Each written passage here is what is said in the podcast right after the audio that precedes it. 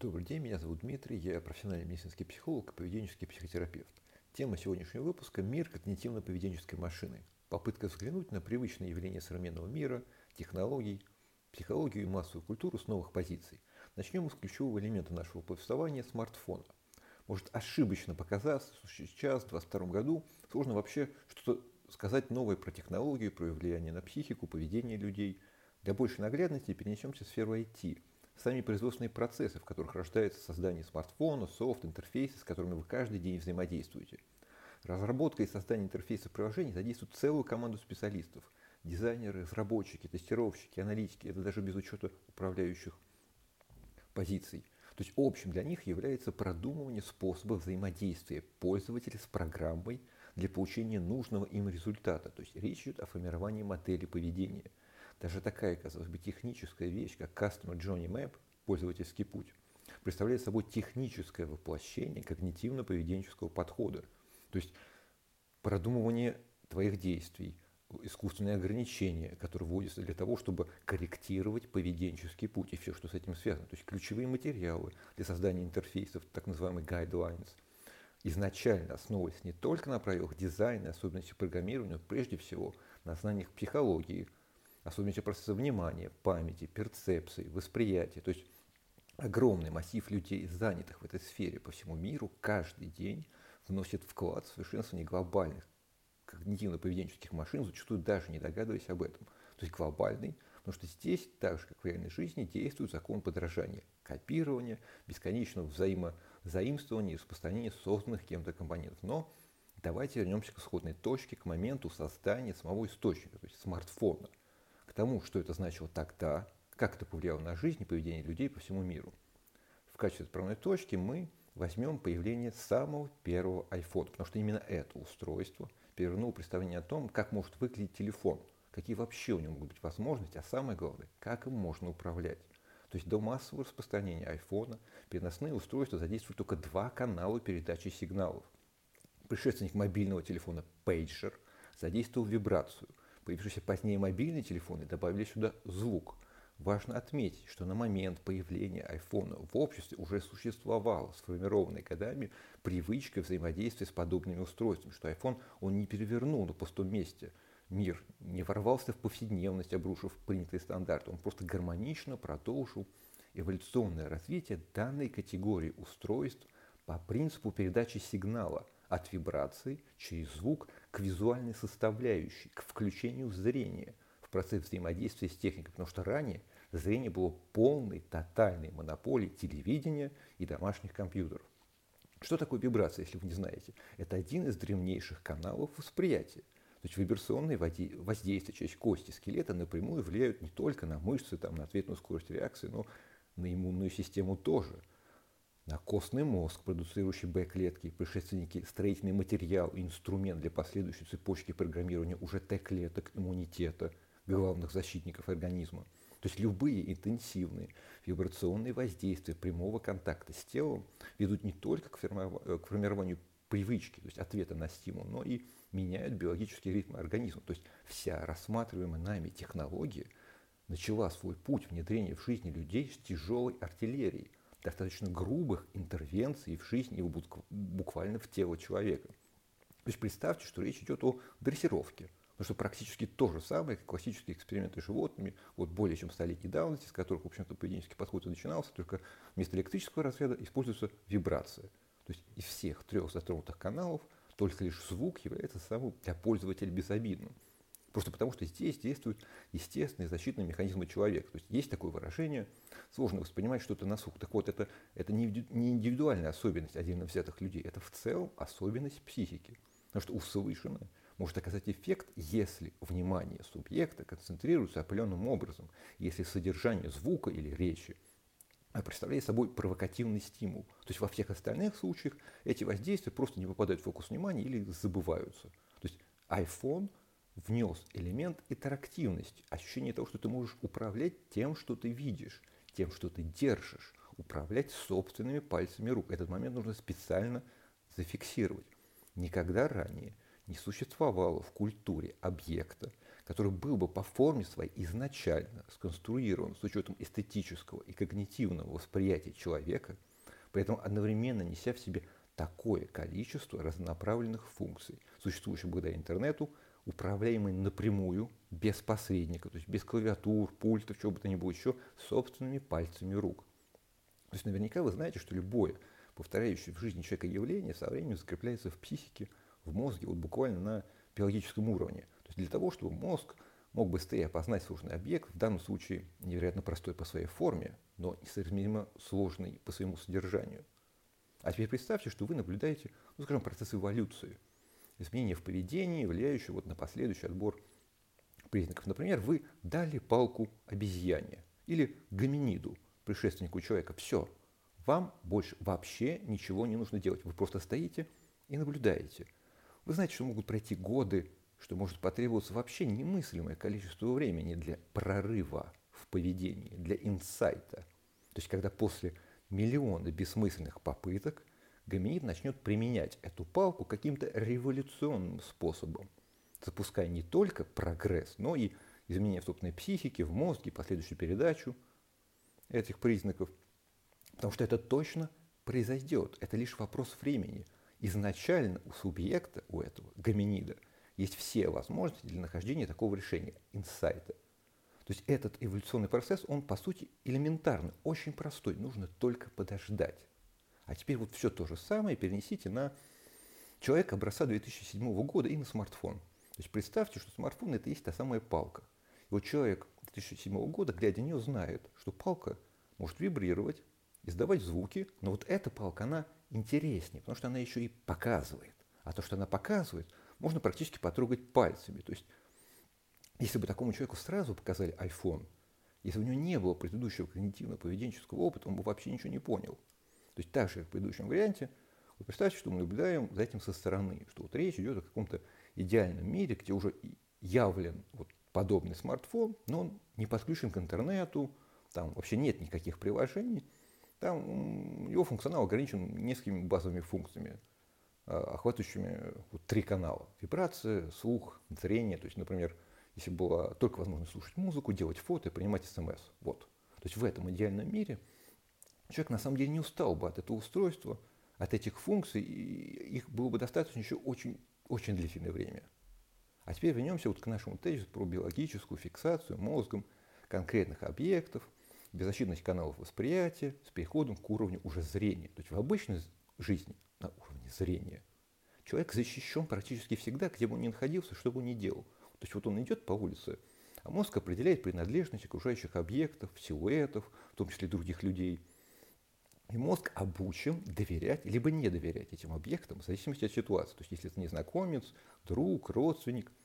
Вот за это визуальное соотнесение, категоризацию отвечает орган больших полушарий мозга, поясная кора. Вот там есть специальные зоны для своих и чужих. И причем не только людей, то есть домашние животные, кошечки, собачки, они вот тоже там, именно там и живут. Вот буквально как нечто живое, очеловеченное, родное – то, чему вы доверяете, с чем постоянно тактильно контактируете, отбросив все барьеры психологических защит. Вот теперь представьте, что есть вот такой смартфон-камень с экраном, являющийся вашим посредником в осуществлении жизненно ваших функций. То есть поговорить с близкими, посмотреть фото, решить вопрос по работе. Вот как вы, вернее ваш мозг, со временем будет воспринимать такой объект? Вот точно так же, как кошечку-собачку, то есть как, или как друга – то есть как что-то такое, чему вы доверяете. То есть, а если ты смотришь в экран, которому доверяешь, ты, твое зрение беззащитны перед теми интервенциями, которые на тебя оказываются. То есть как все это выглядит глазами э, психики человека 2007 года, который у него и у нас сегодняшних на самом деле очень старая. Она оперирует древними, проверенными переменными. Потому что если бы оперировала эволюционно более новыми, э, вы просто не выжили. То есть жил мозг такого человека, никого не трогал, ориентировался на простые, понятные вещи. То есть, если визуальный сложный образ, то он на отдалении. Его нельзя потрогать, потому что в жизни такого опыта не существует. Если тактильный контакт, то избирательный. То есть если звуковая информация и речь, в зависимости от содержания, то и ориентировка тела будет соответствующей. Там, повернуть голову, отвернуть голову, проигнорировать. То есть речь идет о визуальном соотнесении степеней свободы собственного тела в соответствии со стимулами внешней среды. То есть, по сути, речь идет о том, что мозг постоянно решает и определяет, как ваше тело может с окружающим миром взаимодействовать, и все эти вещи, они исключительно базируются на реальном опыте той жизни, которую вы проживаете. Вот и все. То есть все это годами складывается в определенную схему тела. Э, это все основано на, ну, на, на физических законах, вот на том опыте, который вы проживаете. Вот представьте, что происходит вот на уровне психики, если вы, э, если человек 2007 года вот сталкивается с айфоном, когда один простой объект просто буквально переворачивает привычное восприятие э, окружающей действительности. То есть в нашей модели идеального мира взаимодействие с таким объектом, вот с идеализированным смартфоном, который без приложений, без интернета, оно же, в принципе, тоже приводило бы к инсайтам. То есть сколько бы времени это не потребовалось, но эти инсайты, они были бы индивидуальны. То есть какие-то идеи, которые помогали бы человеку по-новому взглянуть на привычные вещи, переосмыслить э, ну, э, какие-то важные концепты. Но в нашей, в нашей реальности к устройству, изначально сконструированному с учетом особенностей работы психики, добавляется способность реализации направляемого извне инсайта. Как если бы вдруг в нашем примере вот перестали быть э, наблюдателем в случае с гоминидом, а стали влиять на эту палку. Например, положили под определенным углом прямо на глазах у гоминида, да, или рядом с объектом, который, попав бы в поле зрения, вызвал бы у него индуцированный когнитивный ответ. Или вот, например, сами у него в глазах взяли эту палку, стали бы возделывать ей землю и как бы даже не беспокоились за его реакцию, что знали, что э, ограничение мозга э, оставит это лишь как иллюзию, сон или миф. То есть здесь инсайт преследует одну единственную цель, направляющую заставить пользователя, обладателя смартфона осуществить действие. Покупку, заказ, услуги, усвоение информации и прочее. То есть это и есть когнитивно-поведенческая машина. Ее достаточно просто дать субъекту и вообще больше ничего не делать. Все, что нужно, он сделает сам. Просто потому, что он может. Потому что его мозг позволяет это сделать даже без внешнего направления инсайта. Тем более, тем более, если такое направление есть. То есть давайте зафиксируем. Элементарная единица когнитивно-поведенческой машины – это обычный смартфон. А смартфон с точки зрения влияния на поведение психику состоит из трех частей. Первое – это физическое тело, вот сам корпус, который взаимодействует уже с телом человека через три сигнальных канала – вибрация, слух, зрение биологически закрепленный в поясной коре – Вторая часть – это операционная система и графический интерфейс, то есть ловушка для внимания, которая часть орбита фронтальный кортекс выборочно предоставляет вниманию визуальные стимулы. Вспомните, с чего начинался iOS, как он вообще выглядел. То есть это 20 квадратов фракталов. Квадрат, в котором помещается квадрат, в котором помещается квадрат и прочее. То есть сейчас экран iPhone с максимальной диагональю вмещает 32 таких квадрата. То есть за 15 лет число максимально возможных единовременных объектов на экране увеличилось практически в два раза. Поменялось вместе с этим что-то в мозге пользователя, это, конечно, проблема отдельных будущих исследований, скорее всего, да. Потому что такое количество объектов 15 лет назад точно вызвало бы замешательство. А здесь каждый год, полтора, пользователь поступа, э, поступательно появляются новые модели продукта, и он переучивается, то есть расширяются границы объема внимания, который человек тратит на взаимодействие с техникой вообще в целом. То есть насто... настоящее внимание, оно не временем измеряется, как учат маркетологи, а вот как раз-таки вот этими вещами. И нас интересует именно этот принцип. Потому что сам принцип за 15 лет так и не поменялся. Абсолютно не важно, то есть какой контент, приложения были созданы вообще за все это время.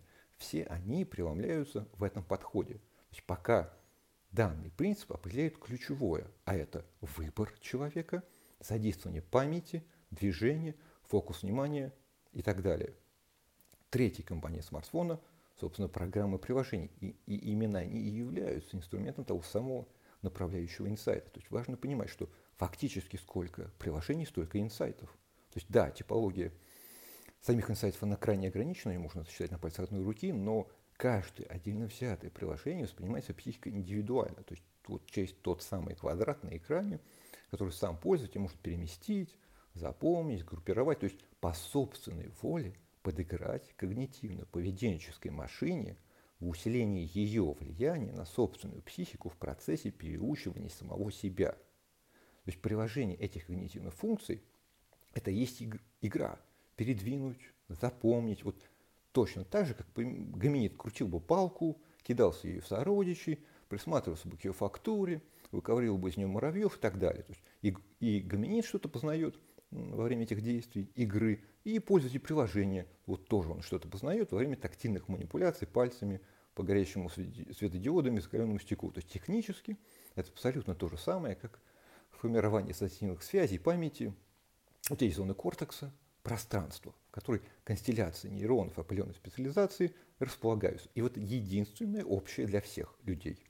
А сами эти констелляции, они индивидуальные. То есть какая у тебя жизнь сложилась, какой у тебя был опыт, такие у тебя и констелляции. Вот есть у тебя э, операционная память, вчера было 16 квадратов, сегодня 32. И все. И каждый из них тебе важен, про каждый из них ты целую историю можешь рассказать. Просто про обычное приложение. Как ты его нашел, что ты с ним делал, какие эмоции испытал, как ты расположил на экране. То есть бесконечный нарратив, структура не меняется, элементы новизны поддерживаются самими действиями пользователя ну и контентом. Очень удобно. То есть когнитивно-поведенческая машина в действии. Отдал в руки, отошел, наблюдаешь. Все остальное сделает человек самостоятельно через игру. Итак, три части смартфона. Физическое тело, корпус, вызывает доверие, располагает к себе – Психологическое тело, операционная система обезоруживает, ловит, упаковывает внимание. Социальное тело, иллюзия живого, сами приложения, вызывает зависимость, добровольное самоподкрепление и переучивание через игру. То есть как именно поведенческая машина стала глобальной, универсальной. То есть здесь все очень просто. Исключительно за счет масштабирования, воспроизведения вот этих трех составляющих, этих трех тел – физического, психологического и социального. Вот точно так же эволюционном пути, вот навык обращения с палкой, вот ее полезного эволюционного использования, как физического тела, распространялось бы за счет подражания движением, действием с этим объектом, передачи опыта. То есть рано или поздно произошла бы адаптация, кризис, в котором палка просто как физическое тело уже исчер... исчерпала бы э, на какое-то время свой потенциал для инсайта. Тогда ведущую роль взяло на себя психологическое тело, то есть соотнесение палки с другими явлениями окружающего мира, то есть, например, с реальными животными, либо вымышленными, то есть какими-нибудь драконами. То есть вокруг палки стали бы появляться ритуалы, какие-то магические действия, какие-то жертвы вот тому самому дракону, обращение к нему. То есть и все это постоянно поддерживало бы интерес, значимость, веру в эту палку, устраняло бы кризис разочарования после исчерпания предела инсайта, создавал бы новый инсайт. То есть понятно, что вера закрытой группы отдельно взятых субъектов в то, что палка – это дракон, этого было бы недостаточно, чтобы явление стало массовым. Здесь появляется социальное тело этой палки, потому что, чтобы поверить в это, нужно, чтобы тебя окружали люди, которые в это верят. И чем больше таких людей будет, тем слабее уже твои психологические защиты, тем больше ты будешь сомневаться в себе, собственном неверии и в конечном счете с высокой степенью вероятности и сам поверишь. То есть достаточно все эти три аналогии просто перенести на язык обычного употребления рынка услуг, рекламы, влияние отдельно взятых харизматичных лидеров, то есть от руководителей международных организаций и банальных блогеров, до лидеров мнений в твоем настоящем окружении, что в каждом окружении такие лидеры есть. Результат очевиден, известен каждому из нас. То есть практически не осталось людей на этой планете, у которых нет смартфонов, которые не пользуются интернетом в постоянной основе каждый день, а рынок IT, и, следовательно, и объем специалистов, которые вкладывают свои силы в развитие глобальной поведенческой машины, только растет. То есть как все-таки меняется наша жизнь вот в таком мире когнитивно-поведенческой машины. Здесь мы точно так же рассмотрим эти изменения, отталкиваясь от трех упомянутых пунктов, но уже в трансляции на человека. То есть первое – это физическое тело человека. То есть еще на заре становления самого явления переносных компьютеров, переносных устройств высказывались мнения, что вот распространение смартфонов повлияет и на эволюцию человека в целом, что могут произойти там, изменения костей пальцев, даже целой ладони. То есть просто переносились известные антропологические сценарии вот на новые явления. То есть Этого, насколько мы знаем, не произошло. То есть этого нет. Да, регистрировались отдельные случаи, когда а, у новорожденных наблюдается чрезмерное удлинение там, указательного пальца, большого пальца руки, но это все исключительно отдельные феномены, пока это вообще абсолютно ни о чем не говорит. Все потому, что тело, скелет, то есть это самое консервативное, вообще рассматриваемое нами в формуле, наименее подверженное сколько-нибудь серьезным изменениям. Во всяком случае, просто от распространенности, там, патологической зависимости от тактильных манипуляций с смартфоном, всего этого недостаточно.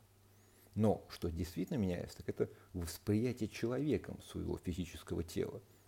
То есть наверняка вы обратили внимание, что вот тенденция последних нескольких лет заключается в том, что на рынке перестают появляться устройства, которые по-настоящему удивляют пользователя. То есть, скорее всего, это просто связано с тем, что количество функций, которыми обладают ныне существующие устройства, уже и так как бы более чем достаточно для любых действий, э, которые заинтересованная сторона посчитает целесообразным.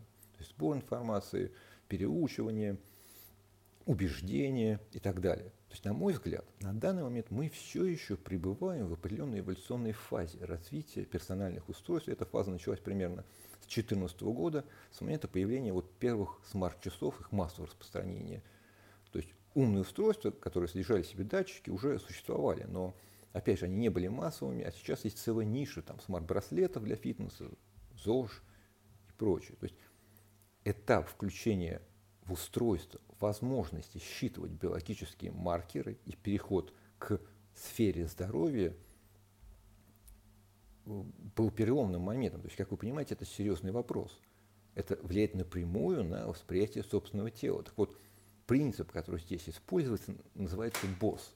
Биологическая обратная связь. Это когда человек переучивается интерпретировать сигналы собственного тела, то есть пульс, дыхание, движение, рефлексы, переучиваются благодаря посреднику, интерфейсу. Этот интерфейс, он вообще может быть каким угодно, то есть шифровка электроэнцефалограммы, которую пользователь в реальном времени наблюдает, специально созданный видеоряд, просто приложение. То есть это достаточно серьезные вещи. Пост используется для лечения. То есть эти процедуры проходят под наблюдением врачей. То есть, когда ты искренне отдаешься интерпретации твоих внутренних процессов, исходящих от смарт-устройства, это значит, что ты абсолютно уверен в профессионализме разработчиков этой технологии, в том, что разработчики все знают, делают как нужно, что они тебе не навредят. Конечно же, все это достаточно сомнительно. То есть, эм, в этом месте сначала, сначала идет что-то коммерческое, запускается, а только потом объясняется с научной позиции, просто потому что это бизнес. Вот так же, как с медитациями, сначала убедить, что это работает, только потом тратить миллионы на доказательство того, что это действительно так. И к чему же все это может привести, вот такое программирование себя? Еще раз, невозможно безвредно для себя проводить такие интерпретации без специальной подготовки, значит, просто превращаешься в добровольного участника научного эксперимента по сбору данных.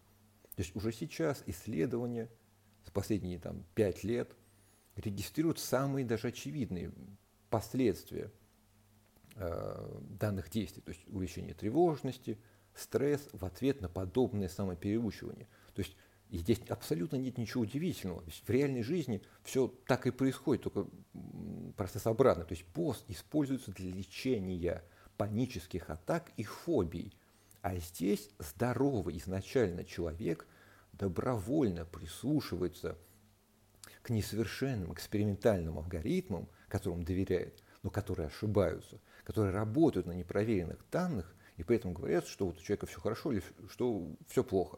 То есть последствия здесь могут быть вообще какие угодно. Но вот я уверен, что через несколько лет мы увидим исследования, подтверждающие опасения, которые возникали на заре массового распространения подобных смарт-устройств и приложений. То есть речь идет о э, запуске э, раковых заболеваний. То есть тогда на уровне поверхностных суждений и конспирологии эм, речь затрагивалась о опасности, исходящей от эм, Wi-Fi, у таких вот технических компонентов данных устройств. Но сейчас мы знаем, что э, даже у здорового человека э, в столкновении с внешне индуцированным сильным стрессом и постоянной тревогой, даже просто обычных жизненных обстоятельств, ведет к развитию раковых состояний. А здесь речь идет о том, что источником тревожности ненужной И стресс является объект, которому ты изначально доверяешь, без которого, э, перед которым ты ну, как бы психологически бессилен.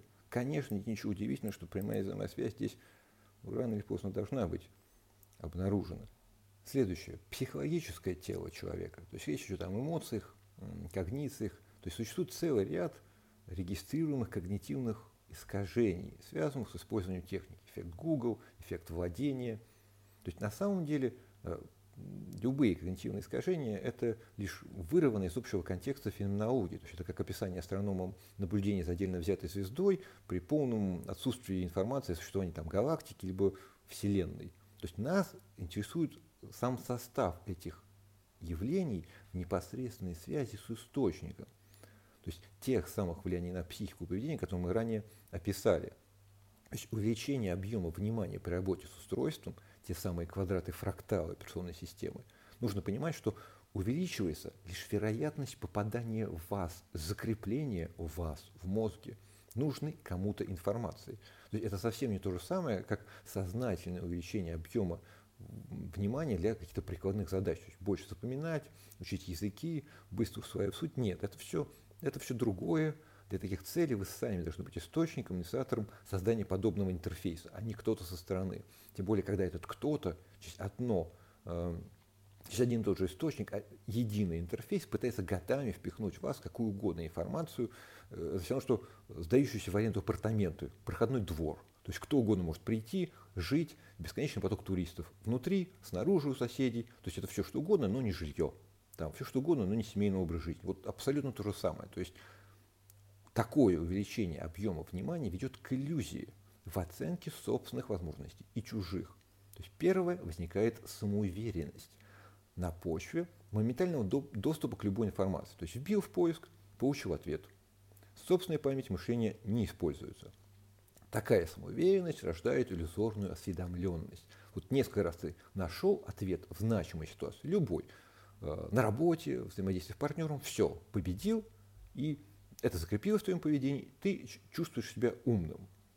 То есть после этого ты этот навык как-то развиваешь. То есть насмотрелся YouTube, мнишь себе экспертом и так далее. То есть вот такая иллюзорная осведомленность порождает упрощение реальности. То есть мир, который тебе разжеван, э, разложен по категориям, кажется понятным, управляемым. Особенно, когда ты действительно сам делаешь каждый день осознанный выбор. То есть нажать пальцем сюда или туда. Но даже таких стереотипий, ритуалов достаточно, чтобы э, ослабить когнитивные функции, чтобы верить в дракона. То есть увеличенный объем внимания, когда в поле влезает сразу много объектов и увеличивается скорость реакции, то, о чем говорят маркетологи, когда упоминают эффективность э, быстрых, коротких видео, что все это работает только внутри данной системы. Когда, с одной стороны, есть ты, субъект, вот таким расширенным вниманием, а с другой стороны источник трансляции стимула, то есть разработчик приложения, сконструировано специально под этот интерфейс. То есть субъект переносит такой подход из виртуального пространства на другие сферы жизни. Самый наглядный пример – это онлайн-образование. То есть субъект, пользователь, э, человек, который покупает подобные курсы, в большинстве своем, он думает, что освоение новой профессии будет таким же простым, как вот съесть очередной визуальный стимул, потому что вот он привык к этому, он так много лет живет, у него получается так. Думаю, что и в других сферах тоже получится, но эти реальность отличается. То есть единицы проходят эти курсы до конца, еще меньше часов в итоге трудоустраиваются. Индустрия живет за счет самоуверенности и неудачи. То есть все эти иллюзии приводят к фатальным ошибкам при столкновении с реальными сложностями, ситуациями выбора, ситуациями быстрого принятия решений. Третье и последнее – социальное тело человека, то есть уровень той самой массовой веры во что-то, критическое увеличение числа людей, верящих в какой-то продукт, услугу или явление, заставляющее воспринимать этот феномен как единственное верное отображение реальности. То есть все, что связано с социальными сетями, социальным взаимодействием в них. То есть те самые известные разоблачения популярных соцсетей в этом году, трагические конфликты, которые там вскрылись, и прочее. То есть важно понимать, что речь на самом деле идет не только о подростках, молодежи, то есть там людях, вообще живущих в тенденциях снижения числа реальных социальных контактов, противовес виртуальным. Что взрослые, они точно так же, ввиду профессиональных причин, деформации, экономических, могут в той же степени погружаться в это явление, быть активными участниками данных социальных конструкций. То есть есть общественное мнение, а есть направленная интерпретация общественного мнения. Вот речь идет именно о последней. Это работает только потому, что задействуются фундаментальные категории. Вот подросток заходит в приложение, видит преобладание образа идеальной фигуры. Сначала он сам может вообще никак не реагировать, но его окружают сверстники, которые точно так же, как и он, пользуются точно такими же приложениями, а их поведенческий ответ вообще может быть каким угодно. То есть кто-то будет сам подражать этому идеальному образу, и тем самым вызывая конкуренцию или конфликты, влияя на других. Кто-то будет просто верить и пропагандировать этот образ как идею среди сверстников. А кто-то сразу к действиям перейдет, то есть будет ущемлять э, окружающих, э, кардинально не соответствующих этому образу и прочее. То есть именно приложение этого опыта в реальной жизни окружения заставляет подростка думать, что это и есть реальность, истина, что по-другому никак не может быть. А если реальное общение не влияет на подростка, будучи вторичным по отношению к, к, виртуальному, то здесь вследствие тотального преобладания идеализированного образа также будет складываться иллюзия реалистичности происходящего. В то время как фактически само это преобладание является просто направляемым инсайтом, транслируемым с целью распространения и продажи тематически связанных товаров и услуг. Либо человек планирует заняться предпринимательством. Вот не зная, с чего начать, обращаясь к тому, чему он доверяет – универсальному источнику информации. Вот смартфон, социальные сети. И вот там он видит конкретную модель поведения другого человека. Здесь даже не важно уже, это инфо-цыган, бизнес-тренер. Важно, что они ему говорят. А содержание этой информации будет также строиться на вере во что-то. То есть вере в тайную последовательность действий, в какой-то ритуал. То есть вещи, которые вообще в себе изначально содержат дериваты тех когнитивно-психологических иллюзий, которые мы разбирали ранее. То есть последовательность, самоуверенность, иллюзорная осведомленность, упрощение реальности, в конечном счете вера в дракона. То есть все это рождает отягощенный поведенческий выбор, конфликт отличия собственной модели поведения либо мышления от направленного извне инсайта. Вот есть социальный мир культа, веры в дракона, то есть гипертрофированного образа значимости прогрессивных изменений общества полученных благодаря изобретению и производственному применению орудия труда – палки. А если есть культ, значит все, что хоть как-то похоже на эту палку, будет таким же культовым, важным, единственно верным. Значит, ты сам должен быть похожим на палку. Вот какие у тебя и в обществе возникают ассоциации с палкой, там и находит свое практическое применение, и эта вера, и все, что с этим связано. То есть значит, и твое тело должно быть таким же высоким, стройным, подтянутым. А если человек, например, далек от того, чтобы быть палкой, вот он смотрит в зеркало и видит там бочку или крюк или что-то еще. А остальные, то, как ему кажется, все поголовно верят только в палку как единственную правильную форму существования. И здесь начинается конфликт. То есть что сделать? Либо переучивать себя, либо выбрать путь психологического страдания. Или вот харизматичный лидер-ретранслятор веры того самого дракона – убеждающий, что комфорт и прогресс – это результат парадоксальных интервенций в жизнь человека, что орудие труда палка и весь связанный прогресс – это подарок дракона человеку. Вот есть, допустим, несогласные, которые говорят, что нет никакого дракона, что палка – это просто наследство от трудолюбивого гоминида, это обычное орудие труда, одно из множества других. То есть не согласно здесь рискует очень многим – если в нашей стране это так не проявляется, то в отдельно взятых государствах несогласие с чем-то вот на этом уровне может обернуться серьезным кризисом.